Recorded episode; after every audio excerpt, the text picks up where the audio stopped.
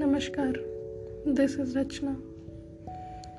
और मैं कुछ अपनी वन लाइनर्स आपको सामने सुनाना चाहती हूँ।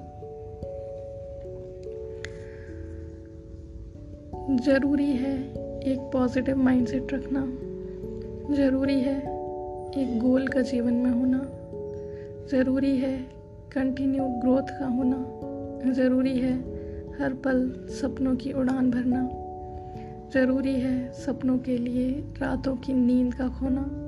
ज़रूरी है जोश और जुनून का होना। बस एक मोटिवेशन है, जो कहीं ना कहीं मैं अपने आप को मोटिवेट करती हूँ। एंड आई होप ये आप लोगों को भी मोटिवेट करेगा। तो सुनते रहिए इसी तरह मेरे वन लाइनर्स को। Thank you